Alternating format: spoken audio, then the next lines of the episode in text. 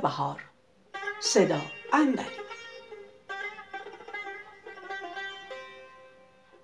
بد نکند کس به مردم و هم نیز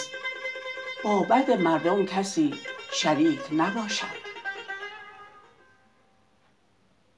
بیتی خواندم به یک کتاب که هرگز نیکتر از آن زر سبیک نباشد گر تو بدانی که بد چگونه قبیح است هیچ نیاید ز تو که نیک نباشد